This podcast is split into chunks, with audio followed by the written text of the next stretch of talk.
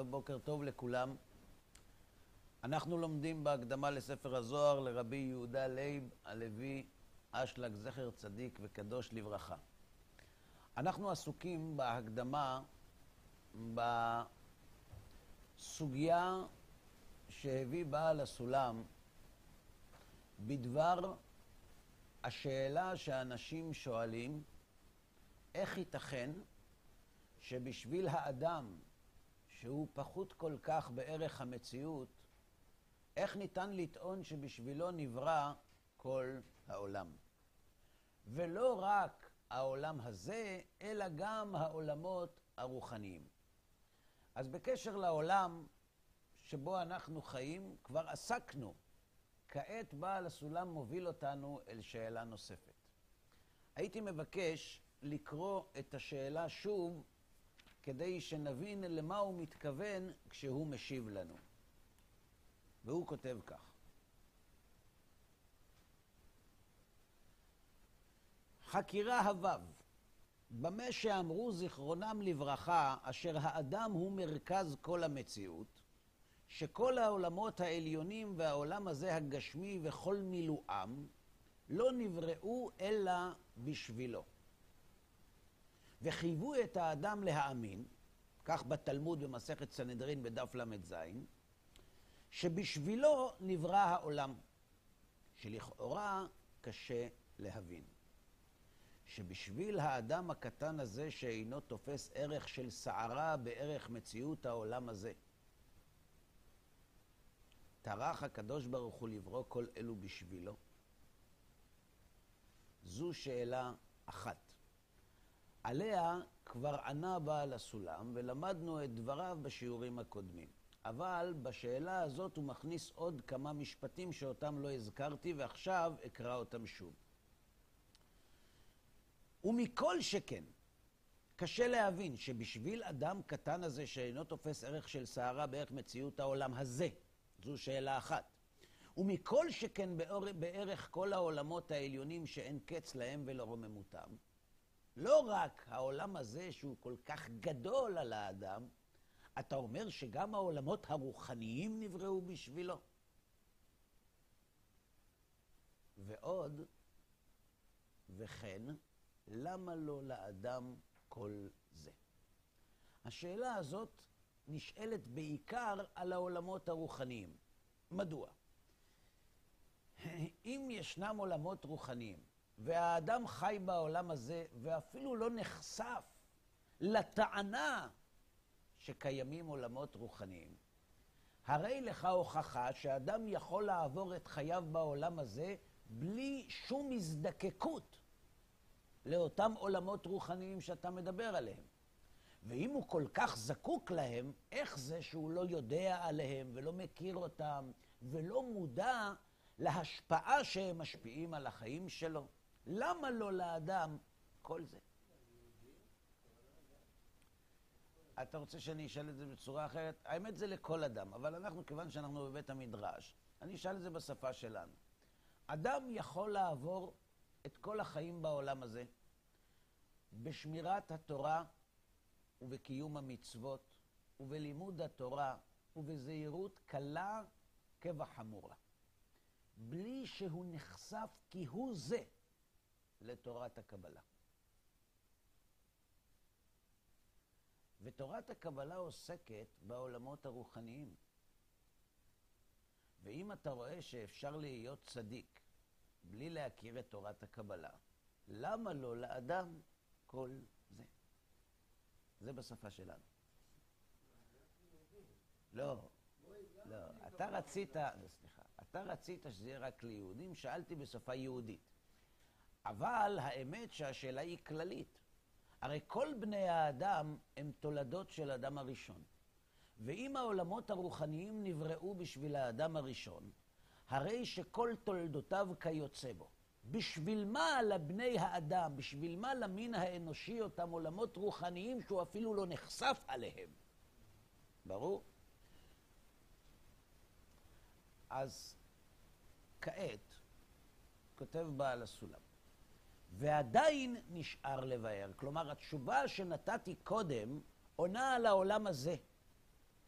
אבל עדיין נשאר לבאר סוף סוף למה לו לאדם כל אלו עולמות העליונים שברא יתברך בשבילו, ואיזה צורך יש לו לאדם בהם.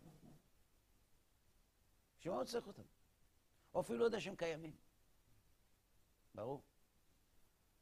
אז כעת, לפני שאנחנו ניגשים, תראו, מה שאנחנו הולכים ללמוד מכאן ועד עוד דף או שניים, אנחנו לא נוכל לבאר את כל הדברים לעומקם, כיוון שהם עוסקים ממש ביסודות תורת הקבלה, ואנחנו לא עוסקים בזה, לפחות לא כעת, מכמה וכמה סיבות.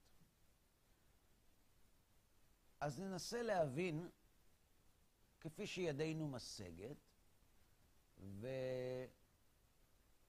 ואני כבר עכשיו אומר מראש, שאפשר שהדברים שאנחנו נאמר ונגדיר לא יהיו מדויקים, כיוון שאנחנו לא יכולים לרדת לכל הפרטים. בסדר? אבל לפני שאנחנו ניגשים להבין למה לא לאדם כל אלו העולמות הרוחניים, אנחנו צריכים, לפני שאנחנו עוסקים במבנה העולמות הרוחניים, להבין בכלל את ההגדרה. מה ההבדל בין גשמי לרוחני?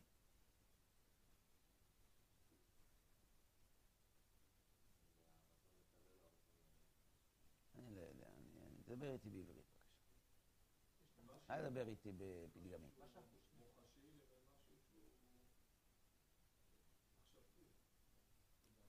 המחשבה זה דבר רוחני, אתה אומר. ו... לא, לא? אני מבקש הגדרה. תראה, המילה רוח זה מה ש... מה שאנחנו מרגישים כשאנחנו עומדים ולפתע בא איזה משב כזה, אנחנו קוראים לו רוח. נכון? ככה? נכון? וגשם זה מה שיורד מן השמיים בדמות נוזל לאחר הרוח. וזהו שאנחנו אומרים, משיב הרוח ומוריד הגשם. כלומר, בלשון הקודש, רוח זה דבר מאוד ברור, וגם גשם זה דבר מאוד ברור. עכשיו, אם אנחנו אומרים גשמי ורוחני, אנחנו מוציאים את המילים מהקשרם ומשתמשים בהם כדי לסמל משהו. נכון? בלשון הקודש גשם זה גשם ורוח זה רוח. עכשיו, המילים חומרי, נכון? ולא חומרי. חומרי ורוחני, נכון? חומר. מה זה חומר בלשון הקודש? זה משהו שאתה בונה איתו, משתמש איתו, נכון? היה להם לחומר, נכון? מה זה גשמי ורוחני, חומרי ורוחני, בכוח ובפועל, כל, כל המילים האלה, מאיפה הן באות ליהדות? מאיפה הן מגיעות לספרים שלנו, המילים? הרי הן לא כתובות בתורה. מה זה גשמי? זאת אומרת, איך אנחנו עושים את החלוקה? לא, זה דבר גשמי, וזה דבר רוחני. Hmm? למשל, אני אתן לך דוגמה. אני ישבתי פעם במטוס, וממש המטוס כבר uh, עמד, יצא אפילו כבר מהשרוול, ואז הוא חזר, הדלת נפתחה, נכנסה מישהי והתיישבה על הכיסא לידי. הייתה נראית קצת uh, מבולבלת.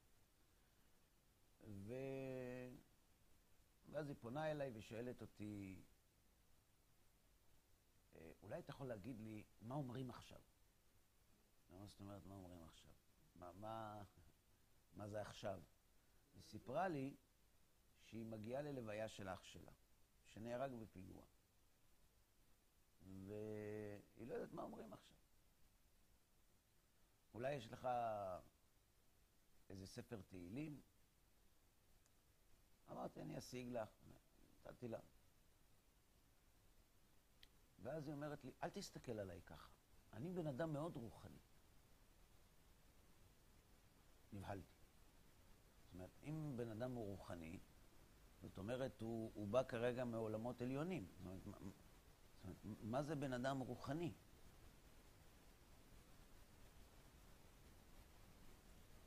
אה? תראו, אם אתם לא עונים לי על השאלות האלה, איך אנחנו נוכל להתקדם? הוא אמר, בסדר, על העולם הגשמי הסברנו, עכשיו אנחנו הולכים לדבר על העולם הרוחני. ואני שואל, מה ההבדל בין גשמי לרוחני?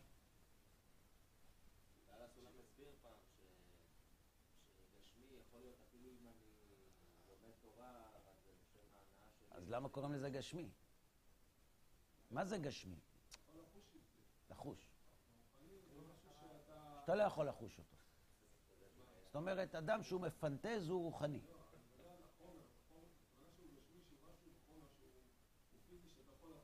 פיזי זה לא בעברית. פיזי וחומר זה אותו דבר.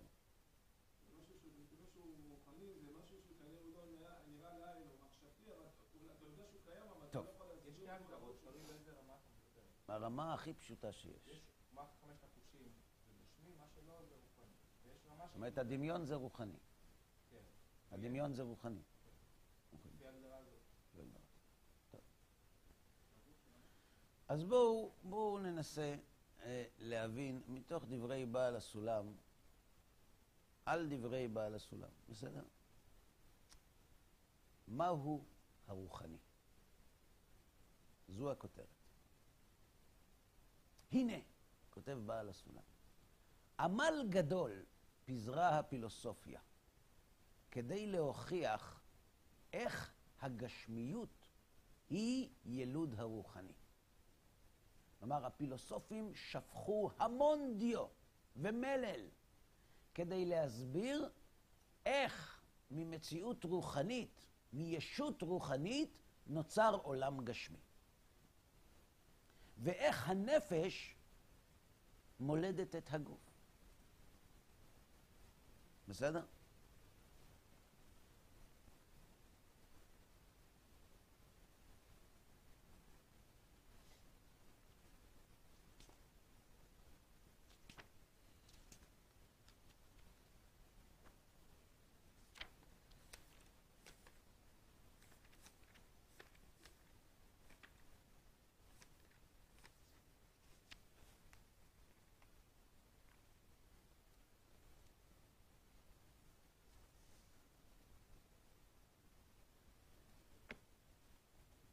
טוב. ואחר כל אלה, אין דבריהם מתקבלים על הלב ולא כלום. זאת אומרת, אחרי כל מה שהם ניסו להגדיר ולהסביר, לא מתקבל על הדעת, לא, לא מתיישב על הלב.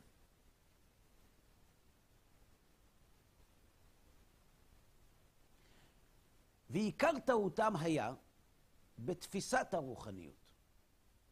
שמצד אחד נתנו לה מתחילה הגדרה שלילית מכל דרכי הגשמיות, ומצד שני אומרים שהולידה והוציאה את הגשמיות, שזהו ודאי בדותה. זאת אומרת, אם ההגדרה של הרוחני זה כל מה שהוא לא גשמי, כל הקיום של המושג רוחניות הוא הפך מוחלט מגשמיות. ברור עד כאן? אם משהו לא ברור, תגיד.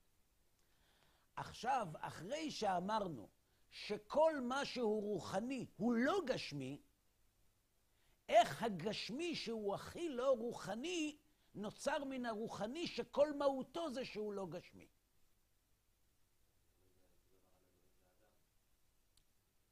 אני עם השאלה הזאת מתמודד ועדיין לא מצליח. אז אתה רוצה להוסיף עוד שאלה, זה בסדר, אפשר.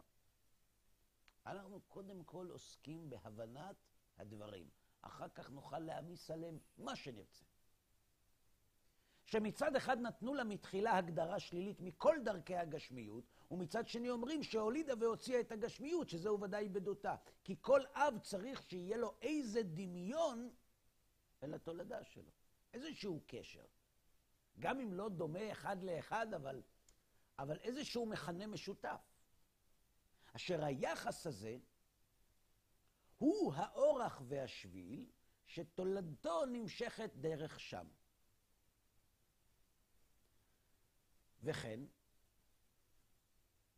כל פועל צריך שיהיה לו איזה יחס עם הפעולה שלו, אשר יבוא עמו במגע דרך שם. כשאדם יוצר משהו, פועל משהו, צריך שיהיה איזשהו יחס וקשר, איזושהי דרך שדרכה הפועל יוצר את הפעולה שלו. אחרת, אין שום מגע בין הפועל לבין הפעולה. וכיוון שאתה אומר שהרוחניות משולל מכל המקרים שבגשמיות, אם כן אין לו שום שביל ואיזה יחס שהרוחני יוכל לבוא עמו במגע, להניעהו באפס מה. אין, אין, אין תקשורת. כלומר, בעל הסולם מסביר לנו למה ההגדרה של הפילוסופים לרוחניות לא מתקבלת על הדעת. כי ההגדרה של הפילוסופים את הרוחניות היא בדרך השלילה. הוא לא, הרוחניות היא לא, והיא לא, והיא לא, והיא לא. נכון? אתם, אתם רוצים את זה יותר פשוט? אתם מוכנים?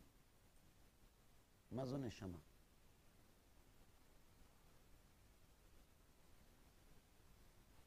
סליחה, בוקר טוב לכולם. אפשר לשאול שאלה? האם כל האנשים שיושבים כאן יש להם נשמה? אני שואל, יש, יש נשמה? מה זו? לא מאיפה היא באה. מאיפה היא באה אני יודע, מה היא? כוח החיות. זאת אומרת, גם לפרחים יש נשמה. יש להם סוג של חיות. אולי נשמה קטנה כזאת, נגיד חצי נשמה. אה? נפש. אה, כשאני שואל מה זה נשמה ואתה אומר לי נפש... לא, נפש. אה, אז כשאתה עונה לי שבצמח יש נפש ולא נשמה, זה אומר שאתה יודע להגדיר מהי נשמה או מהי נפש. ואז אתה אומר לי, בזה יש נשמה ובזה נפש כמומחה. אז אני מבקש שתסביר לי, קודם כל איך מגדירים נשמה, אחר כך איך מגדירים נפש, ואז נחפש את ההבדלים. אתה לא יודע. לא יודע, זו תמיד תשובה מדויקת. נכון? כי עד שאני אומר לא יודע, מיציתי את כל האפשרויות. זה הכי אמיתי. התודעה. התודעה זה הנשמה. מה זה התודעה? המידע שיושב במוח? אז מה זה? הדבר שקולט את המידע. הדבר הזה שקולט את המידע קוראים לו נשמה, אתה אומר. נכון. והדבר, הדבר הזה שקולט את הנשמה, מה הוא?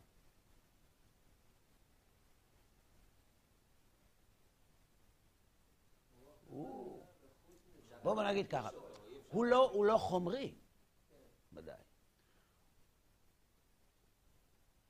הוא לא חומרי, אתה אומר, נכון? זאת אומרת, הוא גם לא מת, נכון? מה הוא עוד לא? הוא לא אוכל, נכון? הוא גם לא שותה. הוא ישן? הדבר הזה... אה, זה, לא, זה שאתה אומר יש לו מזון רוחני זה אחרי שאתה יודע מה זה. אנחנו כרגע עסוקים במה הוא לא. קשה, מסובך. זאת אומרת, בעל הסולם מסביר לנו, כשאתה מנסה להגדיר משהו רק דרך השלילה, שהנשמה היא לא כזאת, ולא כזאת, ולא כזאת, ולא כזאת, ולא כזאת, שהחומר והרוח הם שונים, כי הרוח היא לא כזאת, ולא כזאת, ולא כזאת, ולא כל מה שיש בחומר, ואחרי זה אתה אומר, למרות שהיא לא כזאת ולא כזאת ולא כזאת ולא כזאת, היא מפעילה את החומר. ואנחנו יודעים שבין כל פועל לפעולה שהוא עושה, יש איזשהו קשר. אפילו הדיבור הוא סוג שמקשר בין בני אדם. אתה שומע, אני מדבר, הדיבור יוצר מוזיקה שנודדת מהפה שלי אל האוזן שלך, ואז אתה מבין, יש בינינו איזשהו קשר, תקשורת. אבל אם כל הגדרת הרוחניות על פי הפילוסופיה זה מה היא לא, והפילוסופיה מעולם לא הצליחה להגדיר את היש הרוחני, אלא את הלא חומרי, היא רק מעצימה את הקושייה, איך אפשר לומר שהנשמה מולידה את הגוף. האם עד כאן ברור? אולם, עכשיו מסביר לנו בעל הסולם למה הפילוסופים לא הצליחו במשימה. הבנתה של המילה רוחניות אינה שייכת לפילוסופיה כלל. הפילוסופיה משחקת במגרש לא לה, כשהיא מבקשת להגדיר רוחניות. כי איך ידונו על דבר שלא ראו ולא חשו אותו מעולמיהם? ועל מה אדניהם הוטבעו? כשאתה עוסק במשהו, אתה צריך לעסוק במשהו שקשור אליך. לא ראית אותו, לא פגשת אותו, לא חשת אותו. אז על סמך מה אתה עוסק בדבר הזה?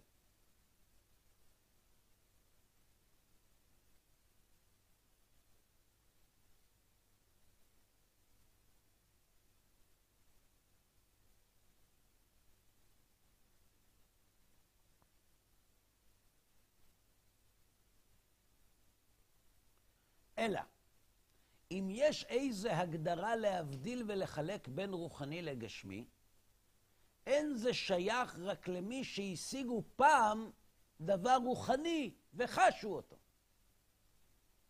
כשאתה שואל אותי, מה הטעם של הקפה? ואני מעולם לא טעמתי קפה, אבל קראתי. קראתי איך מיוצר הקפה. אלה פולי קפה טובים יותר ואלו פחות. ואפילו קראתי הגדרות של טועמי קפה מומחים על ההבחנה בארומה בין פולים אלו לאלו. אני יכול לעסוק בקפה? לא. אלא אם יש איזו הגדרה להבדיל ולחלק בין רוחני לגשמי, אין זה שייך רק למי שהשיגו פעם דבר רוחני וחשו אותו. שהם ההם המקובלים האמיתיים. ולפיכך לחוכמת הקבלה אנו צריכים.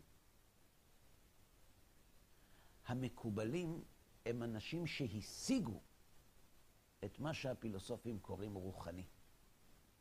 הפילוסופים שמעולם לא חשו, ומעולם לא השיגו, יכולים להגדיר את הרוחני כל מה שהם לא חשו ולא השיגו. וכיוון שהפילוסופים את החומר השיגו וחשו, והרוחני זה מה שלא השיגו ולא חשו, כל ההגדרה שלהם לרוחניות זה מה שאני לא. המקובלים הם בני אדם שהצליחו להגיע להשגה של מה שאנחנו קוראים רוחני. לכן, אם אנחנו מחפשים את ההגדרה לרוחניות, כדאי שניכנס לחנות שלהם. יש להם מה לומר בנושא. ברור עד כאן?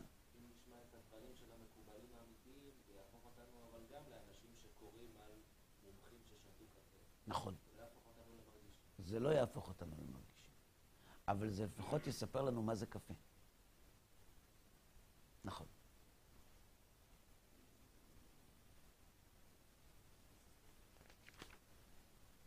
והנה, בעצמותו יתברך, אשר הפילוסופיה אוהבת כל כך לעסוק בו, ולהוכיח את כל חוקי השלילה הנוהגים בו. כלומר, ההשגה הפילוסופית בעצמותו יתברך מסתכמת במילה אחת, השלילה.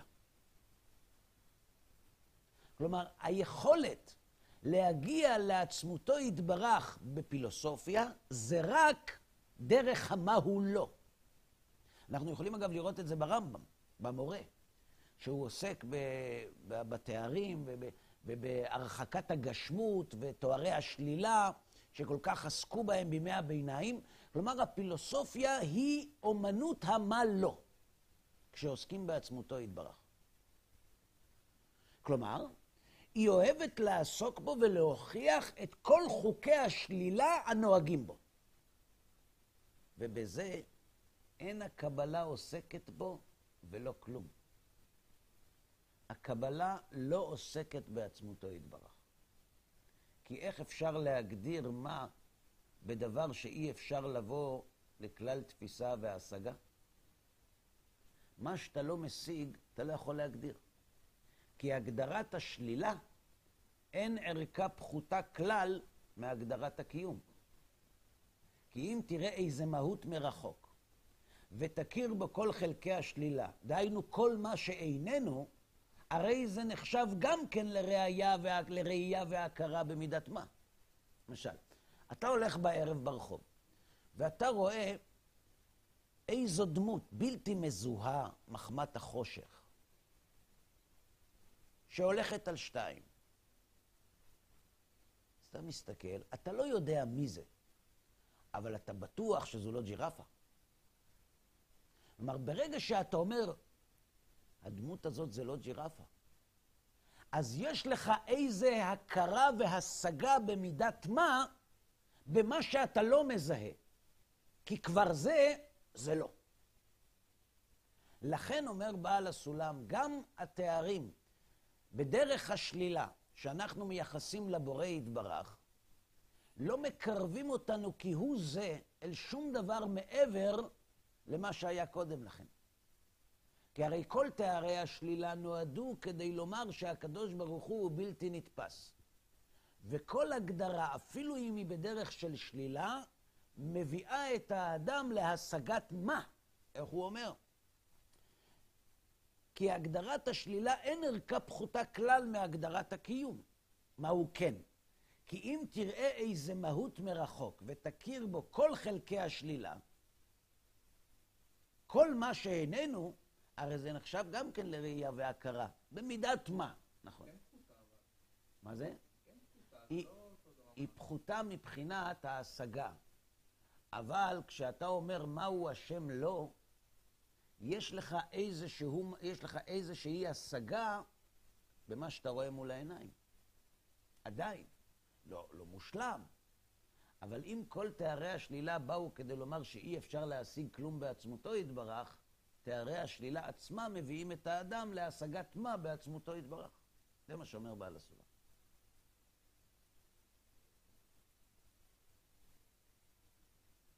כי אם הוא רחוק אמיתי מהעין, אין ניכר בו אפילו השלילה. אם הוא לא רואה שום דמות, אז לא החיוב ולא השלילה נחלתו. אין לו השגה כלל. למשל, אם תראה מרחוק איזו תמונה שחורה, ותכיר בה על כל פנים שאינו אדם ואינו ציפור. הלא זה לראייה נחשבת, כי ראית שהוא לא. כי אם היה רחוק יותר, לא היית יכול להחליט אפילו שאינו אדם. זאת אומרת, כל מה שאתה מסוגל אפילו להגדיר לא, זה מאפשר לך בעצם איזושהי השגה בדבר שאתה צופה בו. זה ברור? ומזה כל אפסותם, על מי הוא מדבר? פילוסופים, וכל בלבוליהם. כי הפילוסופיה אוהבת להתגאות שהם המבינים בעצמותו יתברך כל הבחינות השליליות. מה שאין כן חכמי הקבלה.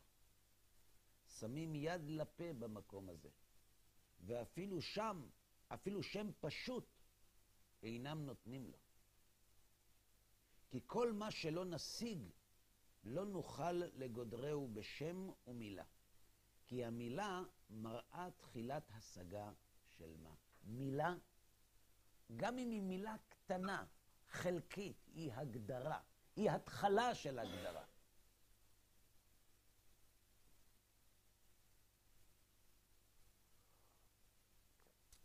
כך, כותב, אה, כותב בעל הסולם, בתלמוד עשר ספירות, כי כל שם מורה על השגה, אשר אנו משיגים בו על פי הוראתו ומשמעותו של אותו השם כנודע. ואין לתרץ כי השם אין סוף מורה רק על שלילת השגה, ואם כן היה לנו לכנותו בלתי מושג. ומשום כך, אנחנו, בעל הסולם עוסק בתואר אין סוף. הוא אומר, גם האין סוף הוא לא תואר לעצמותו יתברך, אלא לאחד מהגילויים שהבורא מתגלה לבני אדם, אבל לא עצמותו. גם בהקדמה, בתחילת ההקדמה לספר הזוהר, הוא כותב כך: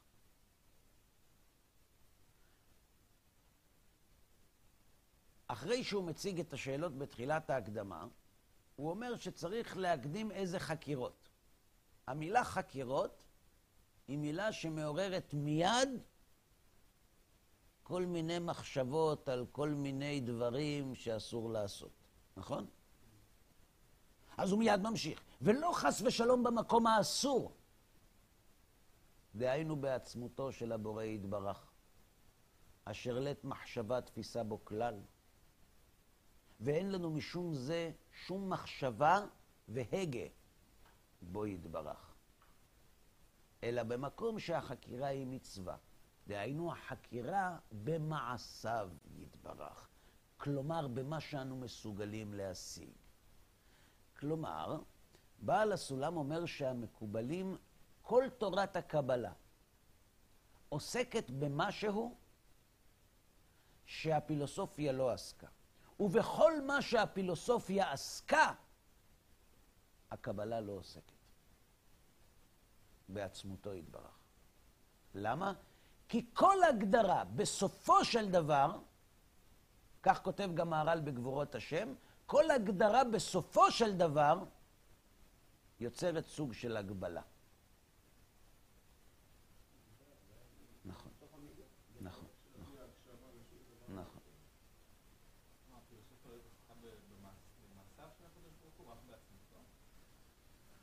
אנחנו מדברים על הפילוסופיה שעסקה בעצמותו. על זה אנחנו מדברים עכשיו. טוב.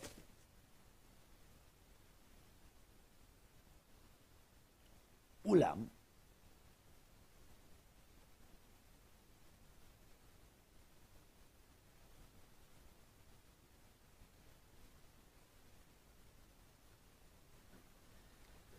בואו בוא, בוא נצטט עוד, עוד כמה דברים מדברי בעל הסולם בהקשר של הפילוסופיה והקבלה.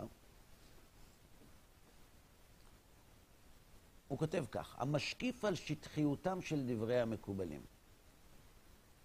יד... אה? למה?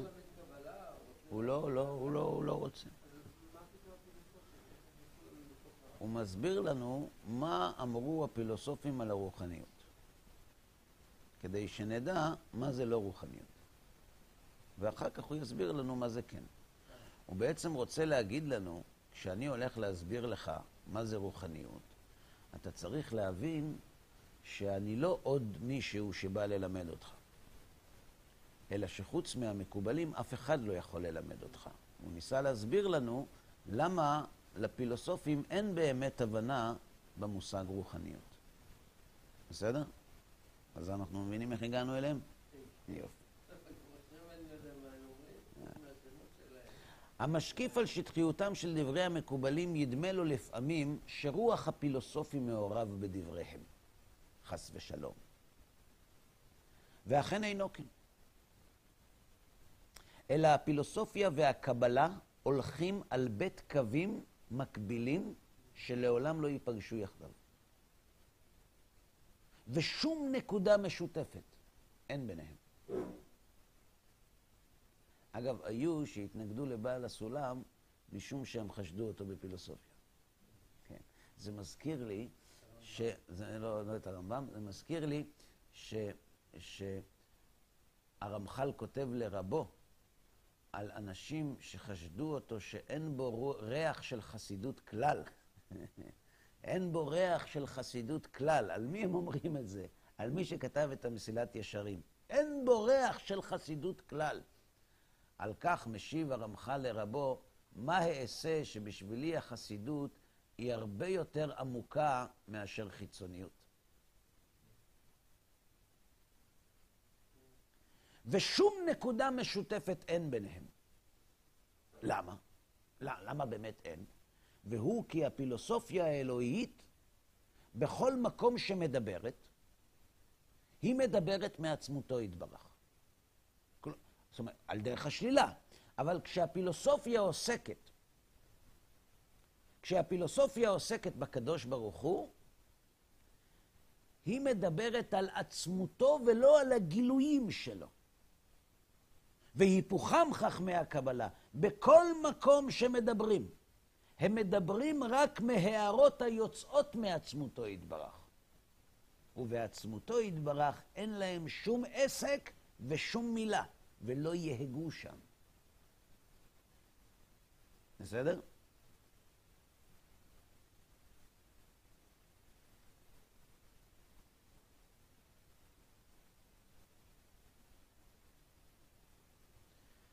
והוא מוסיף במקום אחר,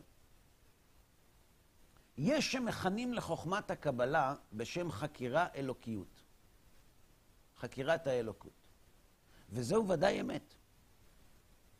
אמנם, חס ושלום, אין לדמות זה לחקירת הפילוסופיה.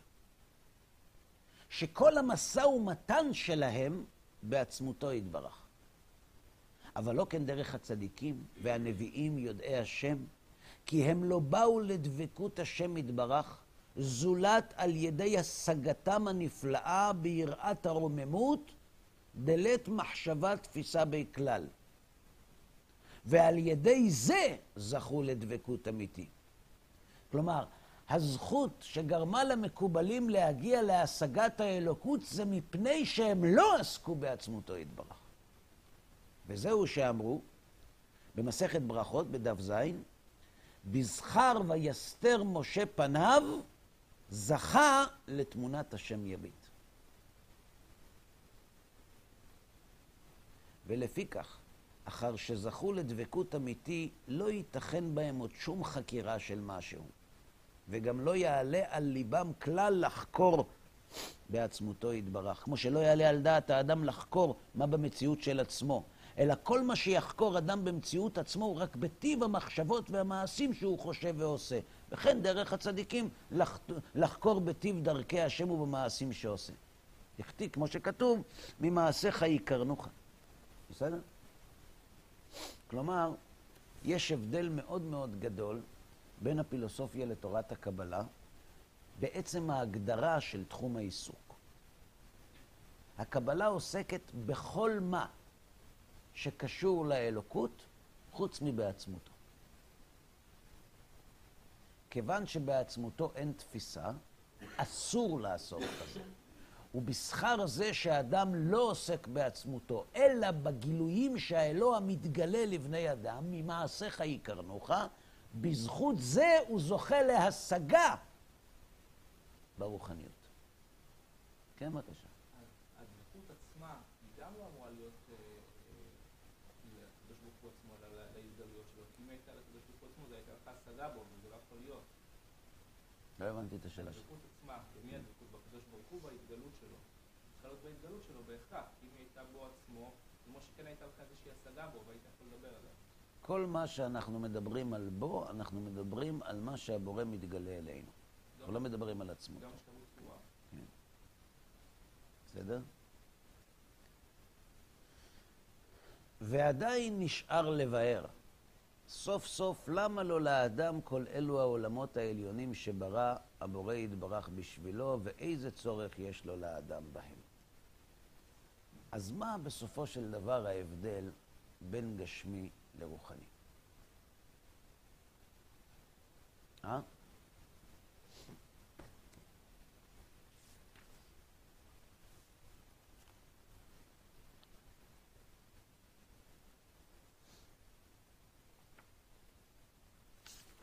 בואו נראה.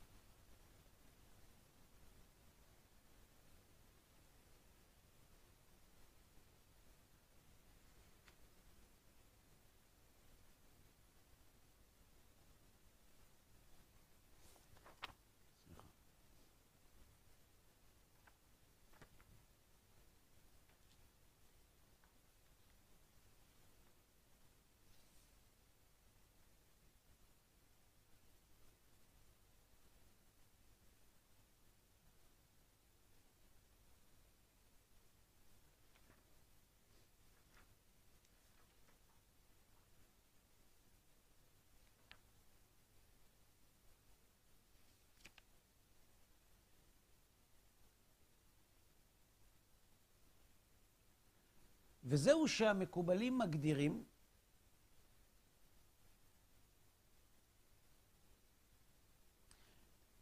בשם רוחניות, ועליה מדברים. על מה? לא. ולמהערתו יתברך, במציאות, הם המדברים ומבחינים הרבה מאוד. דהיינו, בכל אותם ההערות שזכו בהם בהשגה ממש, לא פחות מההשגה המוחשית. כלומר, כשהמקובלים והנביאים זכו להערה אלוהית, ההערה הזאת, בה, בהערות הללו, הם עסקו הרבה מאוד. מה שאנחנו קוראים נפש, רוח ונשמה, חיה ויחידה, ועולמות, וכלים, ואורות, בכל אותם דברים שהם השיגו, לא פחות מהשגה מוחשית. וזהו שהמקובלים מגדירים בשם רוחניות. ועליה מדברים, אשר אין לה שום תמונה מזמן ומקום וכל ערכי הגשמיות כלל, אלא שהיא בחינת כוח בעלמא. כלומר, לא כוח המלובש בגוף כרגיל בעולם הזה, אלא כוח בלי גוף. ההגדרה לרוחניות, אומר בעל הסולם, היא כל מה שהאדם משיג מהאלוקות בעולם הזה. לא מעצמותו, אלא מהגילויים שהבורא מתגלה לנבראים. יש אפשרות, אומרים המקובלים, שהאדם יזכה להגיע לקליטה של אותות אלוהיים בעולם הזה. קוראים לזה אורות, הערות, גילויים שונים של אלוקות. אם תרצו, נגדיר את זה כמו גילויים שונים של אהבה. את המשל הזה בעל הסולם נותן. כלומר, אהבה היא דבר מופשט. אבל ישנם גילויים שונים שאנחנו קולטים, והגילויים הללו מלמדים על אהבתו של המתגלה אלינו. ולזה קוראים רוחניות. כלומר, רוחניות אלו הם הגילויים שעליהם בעל הסולם אומר בהתחלת ההקדמה, אבל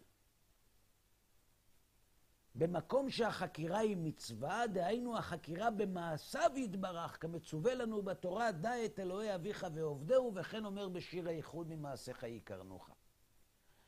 הנביאים מלמדים אותנו, והמקובלים מלמדים אותנו, שהם השיגו הערות אלוהיות, השגות בגילויים שונים שהבורא מתגלה לעולם שלנו, והגילויים הללו הם כלולים תחת הכותרת רוחניות. כל מה שהוא לא זה, הוא גשמיות. זה בדיוק הפוך מהפילוסופיה. הפילוסופיה אומרת, זה הגשמי, וכל מה שהוא לא זה הוא רוחני.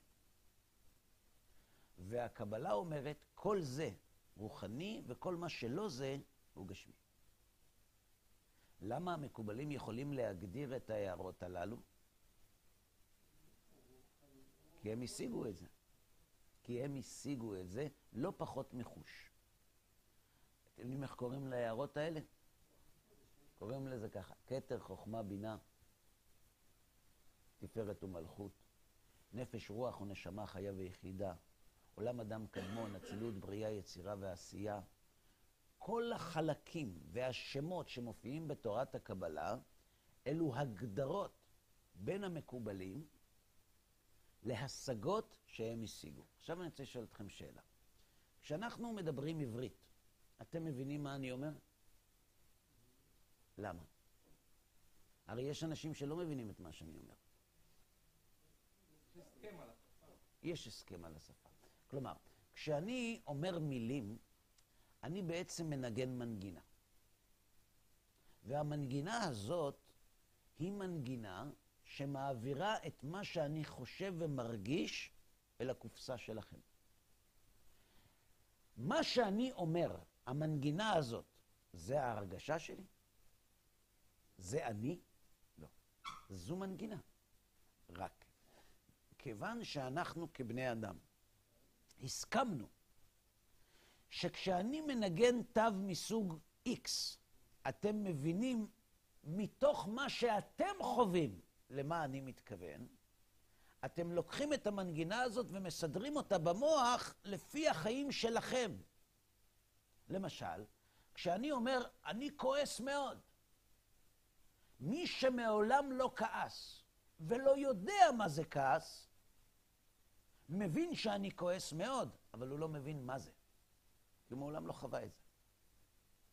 כלומר, למעשה המילים הם סוג של מנגינות מוסכמות שמעבירות מידע וחוויות מבני אדם לבני אדם, ובלבד שאלו שקולטים את המנגינות חוו חוויות מן הסוג הזה. כי אחרת אין לנו על מה לדבר. למשל, אני אומר, הטעם של זה הוא כמו קפה. אתה מעולם לא שתית קפה. אז אתה מבין שאמרתי שהטעם של זה הוא כמו משהו שקוראים לו קפה, אבל אתה לא יודע מה זה. לכן לפעמים בן אדם כל כך כועס. אז הוא כעס מילה שלילית, הוא אומר, היה תענוג לא מהעולם הזה.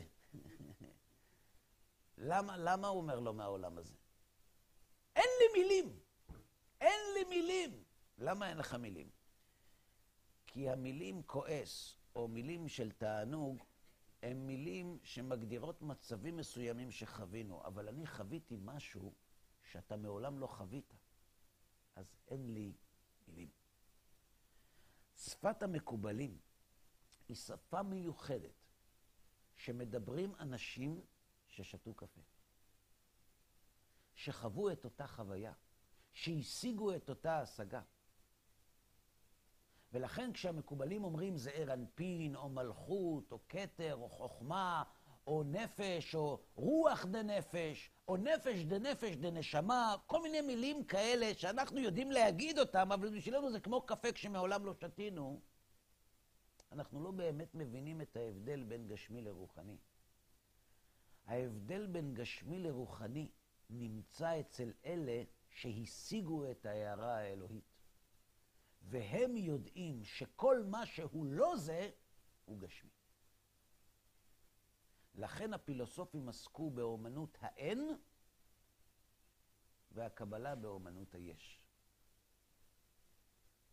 עכשיו נוכל להתחיל ללמוד על קצה המזלג את מבנה העולמות שבעל הסולם מבקש ללמד אותנו, כדי שנבין מדוע האדם זקוק לאותם עולמות עליונים. עד כאן להיום.